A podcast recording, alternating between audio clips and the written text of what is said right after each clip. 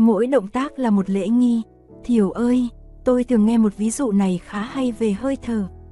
Có một bức tường cao không có cách gì leo lên đứng phía trên được, duy chỉ có sợi chỉ mong manh vắt qua bức tường. Người khôn khéo sẽ buộc đầu sợi chỉ ấy vào dây gai rồi qua bên kia kéo đầu sợi chỉ xuống để cho sợi dây gai vắt lên thay thế. Xong rồi, lại buộc đầu sợi gai với đầu sợi dây thừng để kéo nó vắt qua bức tường.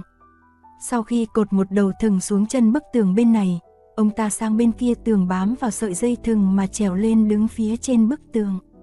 Hơi thở của ta là sợi dây chỉ mỏng manh kia, nếu ta biết sử dụng thì ta có thể biến nó thành một khí cụ thần diệu cứu ta ra khỏi những trường hợp xem như vô vọng. Hơi thở cũng là một cây cầu bắt từ thân sang tâm, hơi thở điều hòa cả thân và tâm, hơi thở thiết lập sự thể giữa thân và tâm. Thân và tâm đều có liên hệ tới hơi thở, và hơi thở có thể dùng để điều hợp thân tâm, đưa đến trạng thái tĩnh lặng sáng chiếu của cả hai. Có nhiều người và nhiều sách nói đến những ích lợi lớn lao của sự tập thở đúng phương pháp. Người biết thở là người biết sử dụng một kho tàng sinh lực vô tận, hơi thở thanh lọc buồng phổi, thanh lọc máu trong huyết quản, thanh lọc và đổi mới cả cơ thể. Hơi thở quan trọng hơn thức ăn, những điều ấy rất đúng. Hồi xưa tôi từng bị ốm nặng và qua mấy năm thuốc thang không lành, tôi đã dùng đến phương pháp thở, phương pháp này đã cứu sống tôi. Tuy vậy trong câu chuyện mà tôi đang nói với Thiểu đây, hơi thở là dụng cụ và đối tượng của quán niệm.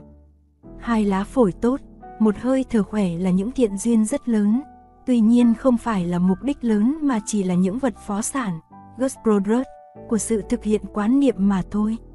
Ở Paris tôi có hướng dẫn một lớp ngồi thiền cho người ngoại quốc. Trong số đó có nhiều người trẻ, tôi nói với họ mỗi ngày ngồi một giờ đồng hồ thì tốt lắm, nhưng không đủ thiếu gì. Phải tập thiền trong khi đi, đứng, ngồi, nằm và làm việc. Tôi chỉ cho họ cách quán niệm trong khi rửa tay, rửa bát, quét nhà, nói chuyện. Tôi nói trong khi rửa bát, có thể ta nhớ tới tách trà và muốn rửa cho thật mau để lên ngồi uống trà. Nhưng như thế là ta không thấy được sự sống trong khi rửa bát. Trong khi ta rửa bát thì rửa bát phải là chuyện quan trọng nhất trong đời. Trong khi ta đi cầu thì đi cầu là chuyện quan trọng nhất trong đời. Cứ thế mà nhìn, bược củi cũng là thiền mà gánh nước cũng là thiền.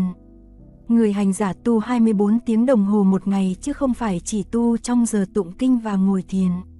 Mọi động tác đều được nhiếp phục trong chánh niệm, mỗi động tác là một lễ nghi. Dùng chữ lễ nghi thì hơi nặng nề nhưng tôi phải dùng chữ ấy qua một lượt để thiểu thấy tính cách sanh tử của sự tỉnh thức.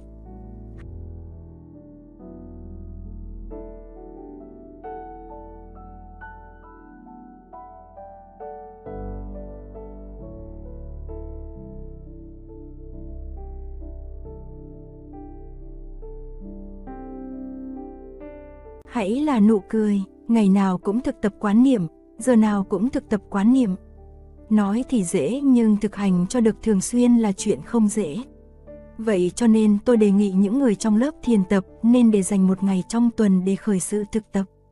Đã đành trên nguyên tắc ngày nào cũng là ngày của mình, giờ nào cũng là giờ của mình, nhưng trên thực tế mình hoàn toàn chưa thể nào chủ động được và mình có cảm tưởng gia đình, sở làm và xã hội chiếm mất hết thì giờ của mình.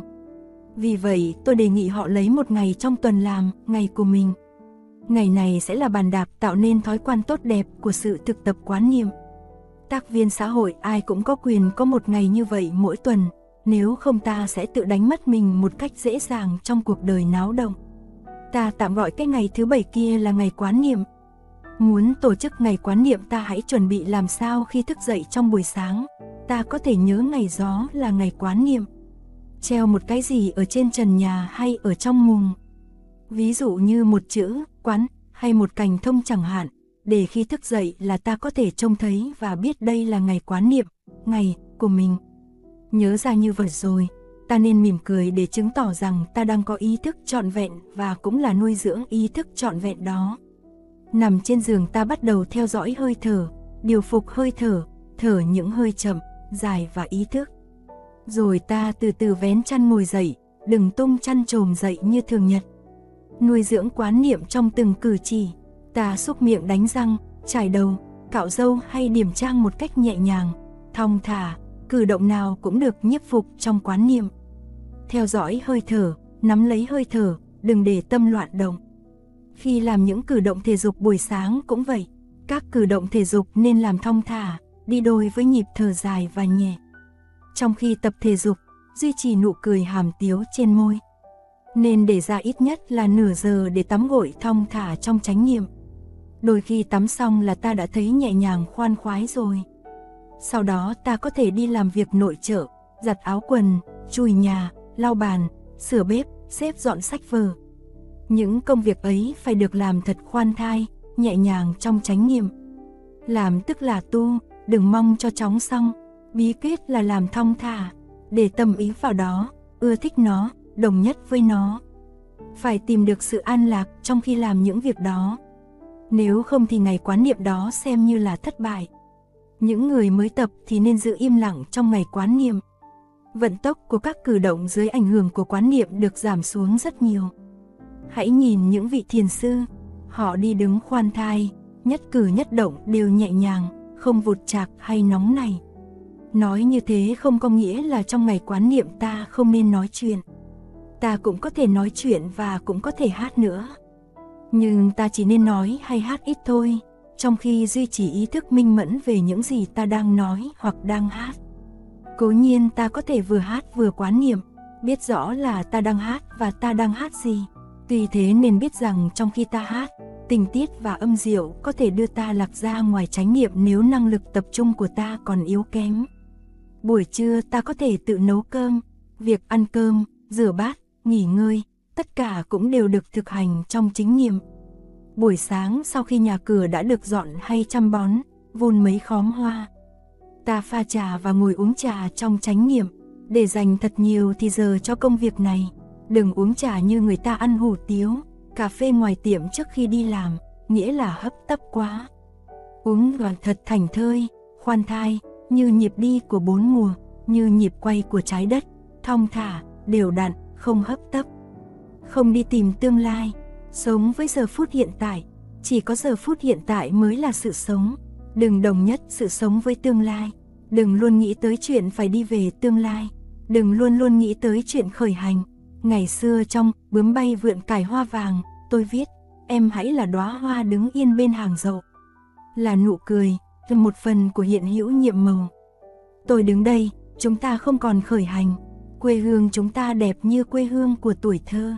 Xin đừng ai xâm phạm, tôi vẫn còn hát ca, buổi chiều ta có thể đọc kinh, chép kinh, viết thơ cho bạn, làm bất cứ việc gì mà ta thích từ công việc trong tuần.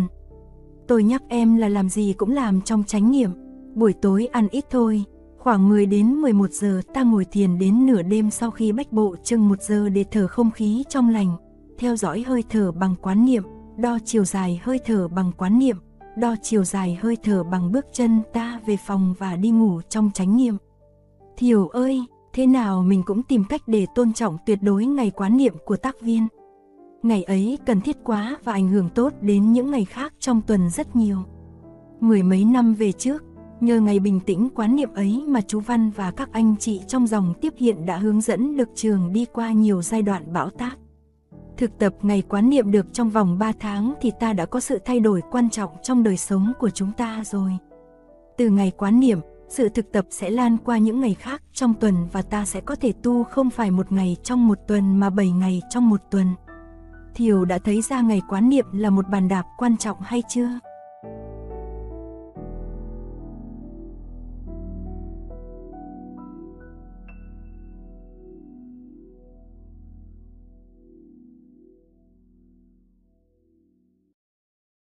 Thức dậy giữa làng hồng, không những tác viên cần có một ngày trong mỗi tuần, họ còn cần có một tháng trong mỗi năm nữa.